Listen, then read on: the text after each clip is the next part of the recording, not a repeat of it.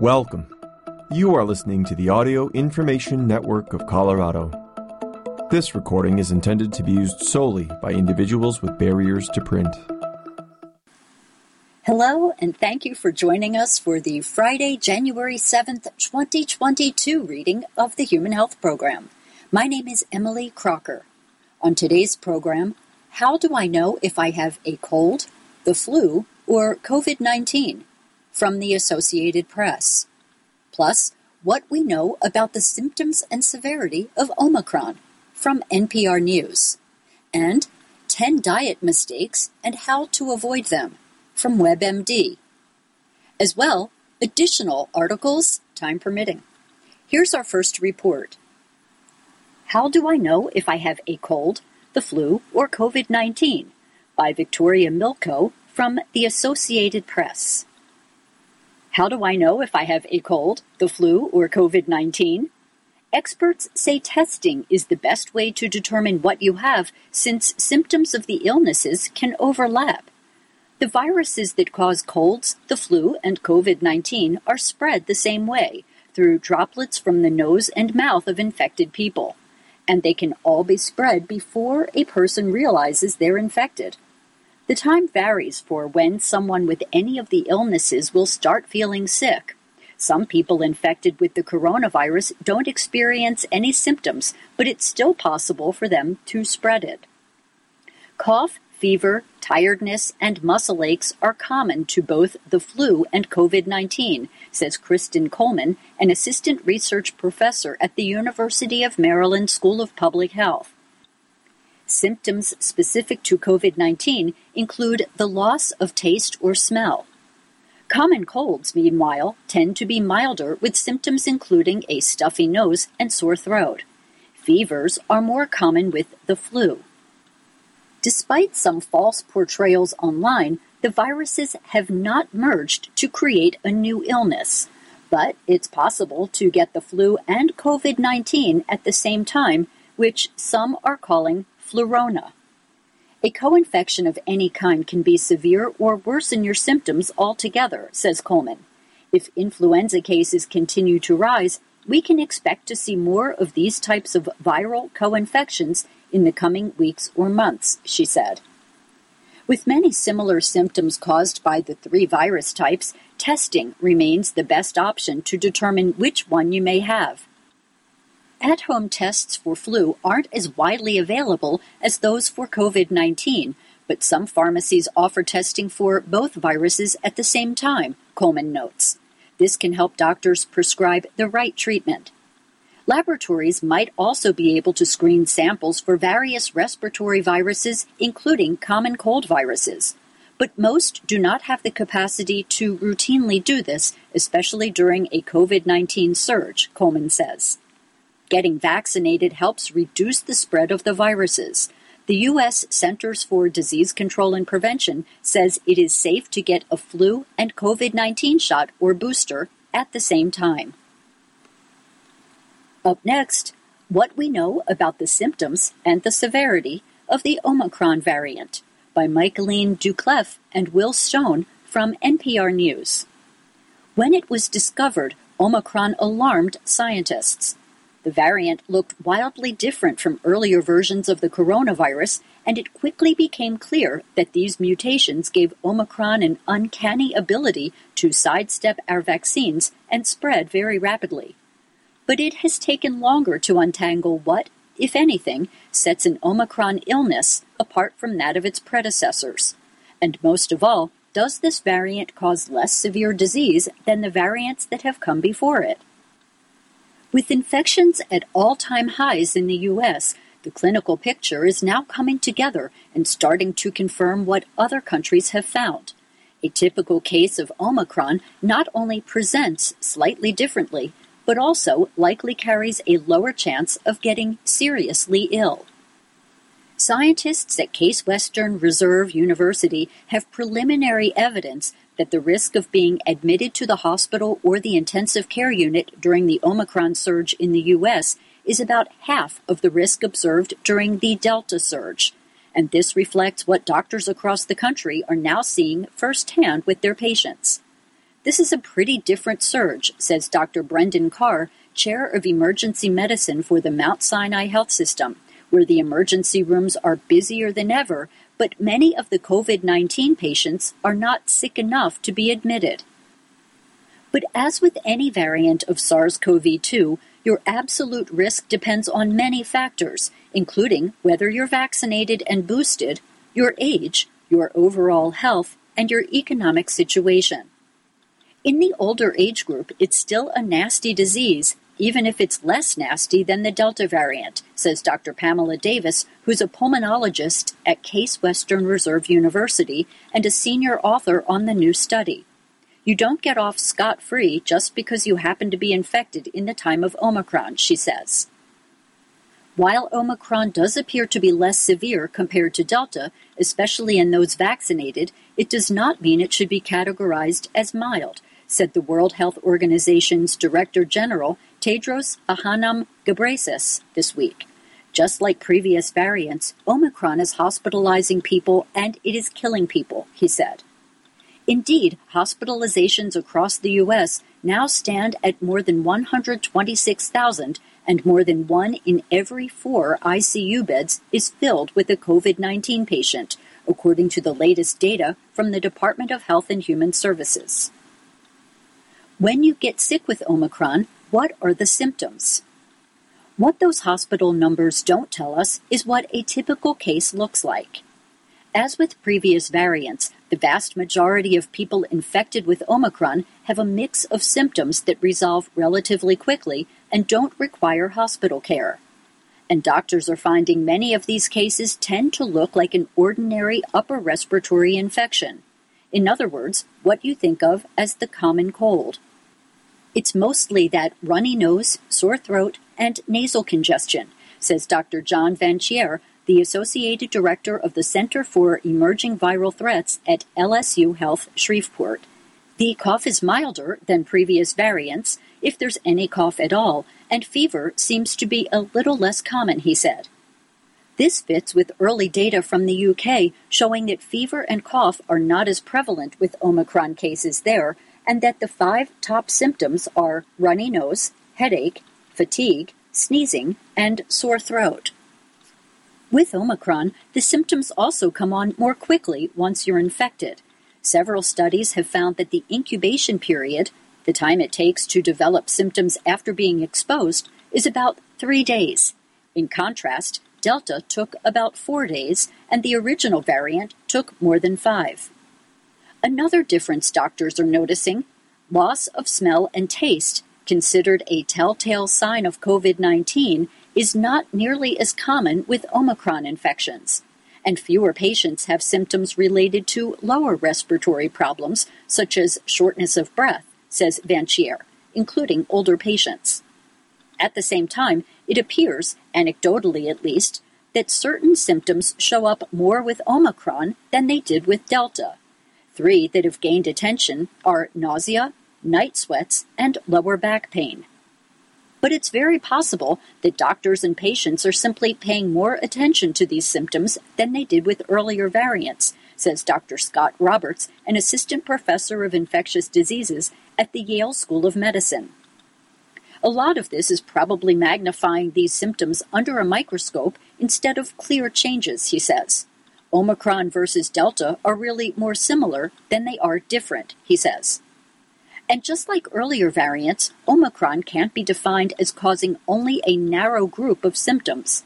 As at earlier stages in the pandemic, many patients are still having some combination of fever, gastrointestinal problems, aches and pains, brain fog, weakness, and less often, trouble breathing, says Mount Sinai's Carr. Omicron can present in a myriad of different ways, he says. It's also still not clear how much vaccines and prior infections are responsible for some of these early clinical impressions that Omicron is causing a milder constellation of symptoms, says Dr. Daniel Griffin, who's chief of infectious diseases at ProHealth in New York and an instructor at Columbia University. It just seems that people who have been vaccinated ahead of time are getting much milder symptoms across the board, he says. This was the case even before Omicron. people who had breakthrough infections tended to have fewer symptoms and milder ones than those who were unvaccinated. So, if I do get Omicron, what's my risk of getting very sick? With SARS CoV 2, the big danger is that a mild illness will turn into a life threatening one. Although that could definitely still happen with Omicron, the risk appears to be lower than it was with Delta.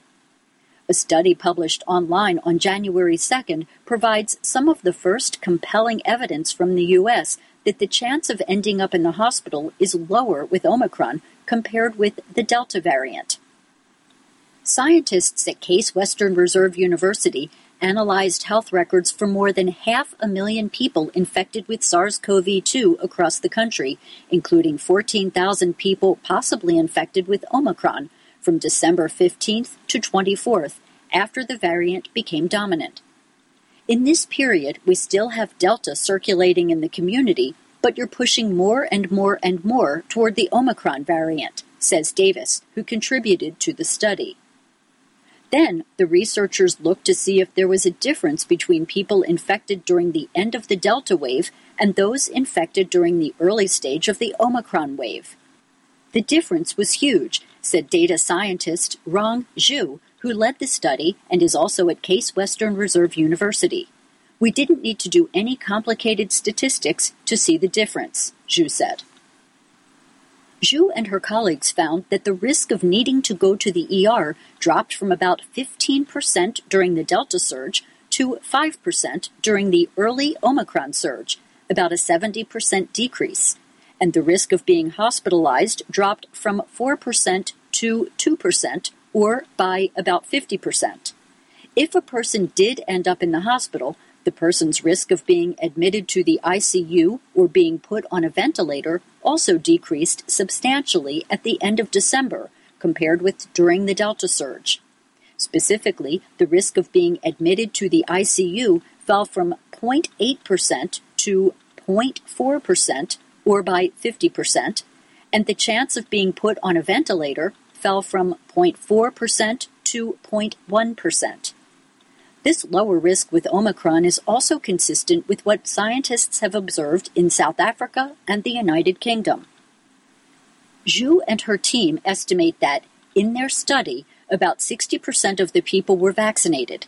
So some of this lower risk could be because of vaccination, but the data altogether suggests that there is a reduced risk for hospitalization with the Omicron variant compared with the Delta variant.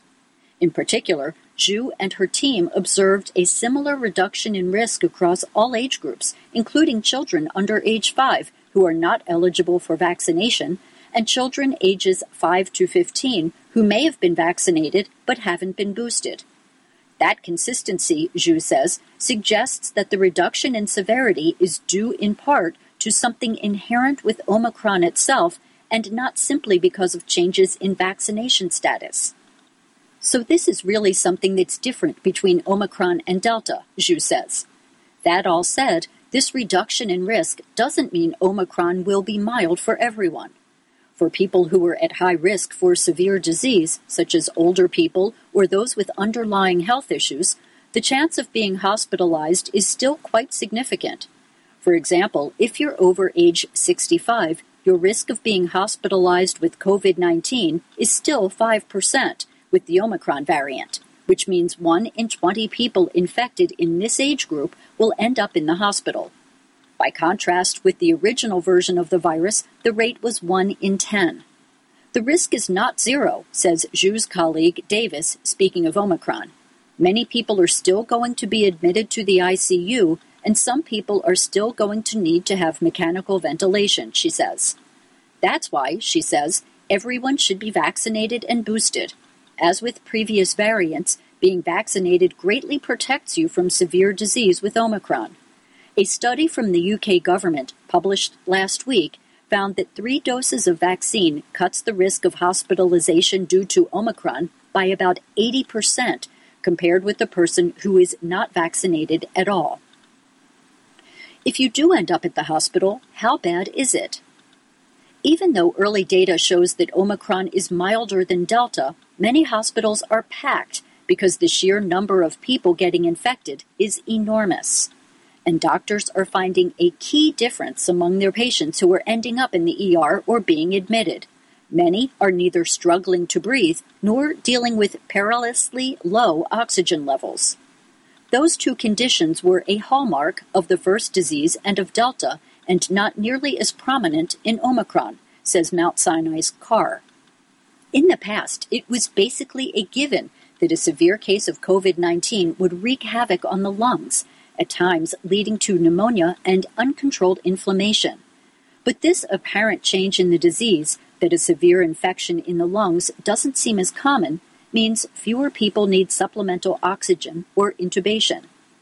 They're not short of breath, and really the lungs are okay, says Roberts of Yale. These observations also line up with lab research that shows Omicron does not replicate in lung tissue as well as Delta. Many of the patients who are being hospitalized often have some underlying health condition or they're older and more vulnerable to a viral infection. What we're seeing is something really tips these patients over the edge, says Roberts. For example, an Omicron infection may lead to complications of an existing condition, such as diabetes or heart failure. But Roberts says it's still quite rare for people who were vaccinated and boosted to get seriously ill from Omicron. About 80% of the patients at Yale New Haven Hospital are unvaccinated, and among those who are vaccinated, almost all have not received a booster shot. While it's welcome news that Omicron is easier on the lungs, ProHealth's Griffin says it's not that way for some of his patients. And among unvaccinated people, he says, an Omicron infection can feel like the same unforgiving disease to him. If we have a patient who's younger, if we have a patient who's vaccinated, if we have a patient who recently recovered from Delta, we're tending to see very mild disease with Omicron, says Griffin. But people who are fresh with no pre existing immunity, it's hard to see that the virus is milder, he says.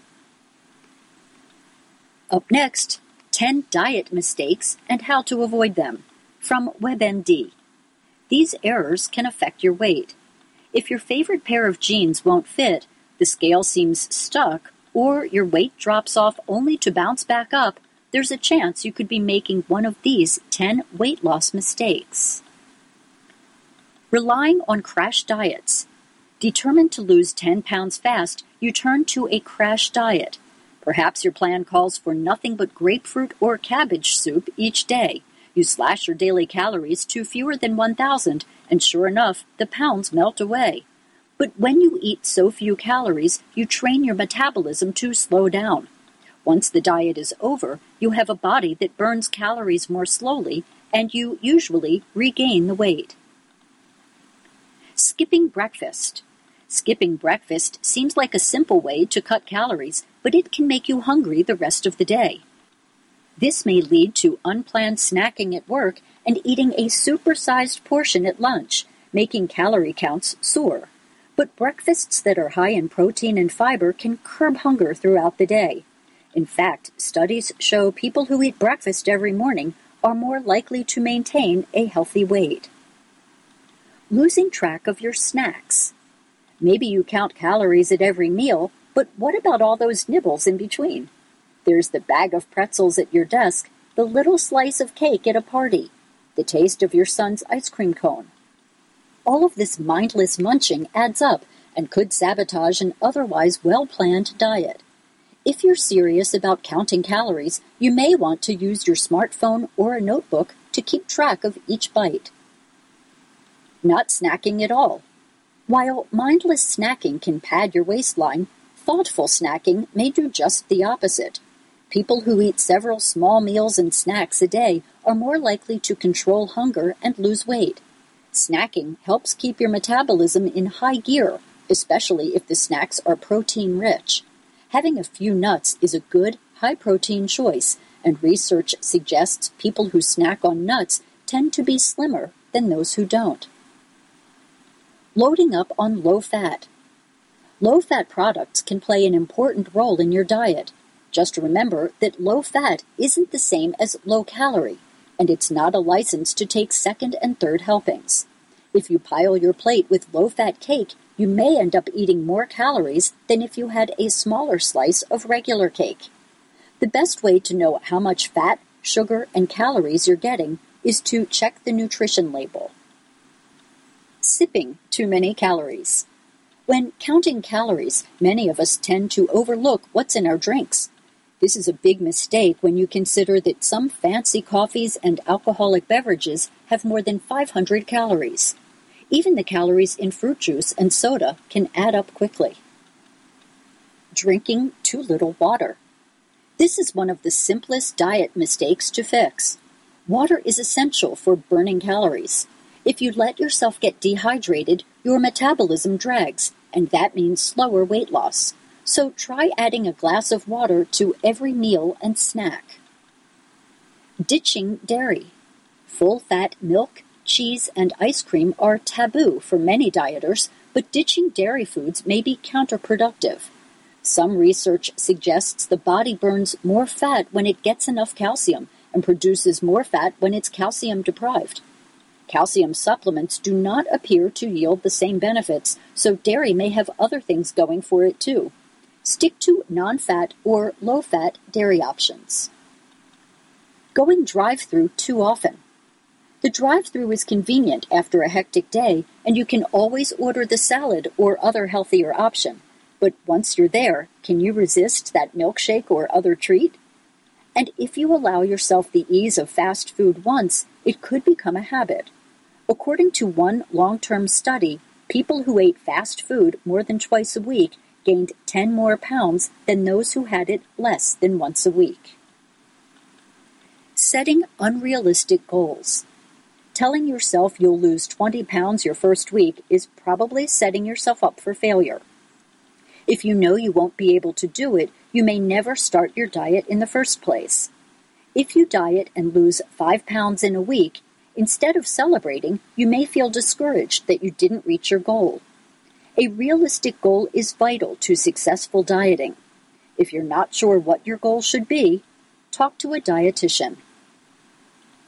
Up next, Time to Upgrade by Cory Ohlendorf from the Daily Valet. This is an excerpt. The Mayo Clinic this week began requiring all patients and visitors to wear medical grade masks, N95 or KN95s. If you really want no exposure, you have to wear the right type of mask, one infectious disease specialist told the Wall Street Journal. The current CDC guidance still suggests doubling up your simple cloth mask but viral experts tell NPR that just okay isn't good enough. While N95 masks are still sometimes hard to find or expensive, the more affordable KN95, KF94, and FFP2 masks are just as effective. They're simply certified in China, South Korea, and Europe, respectively. Unlike cloth masks, these are all made out of material with an electrostatic charge, which actually pulls these particles in as they're floating around and prevents you from inhaling them. And that's key. If you don't inhale virus particles, they can't multiply in your respiratory tract.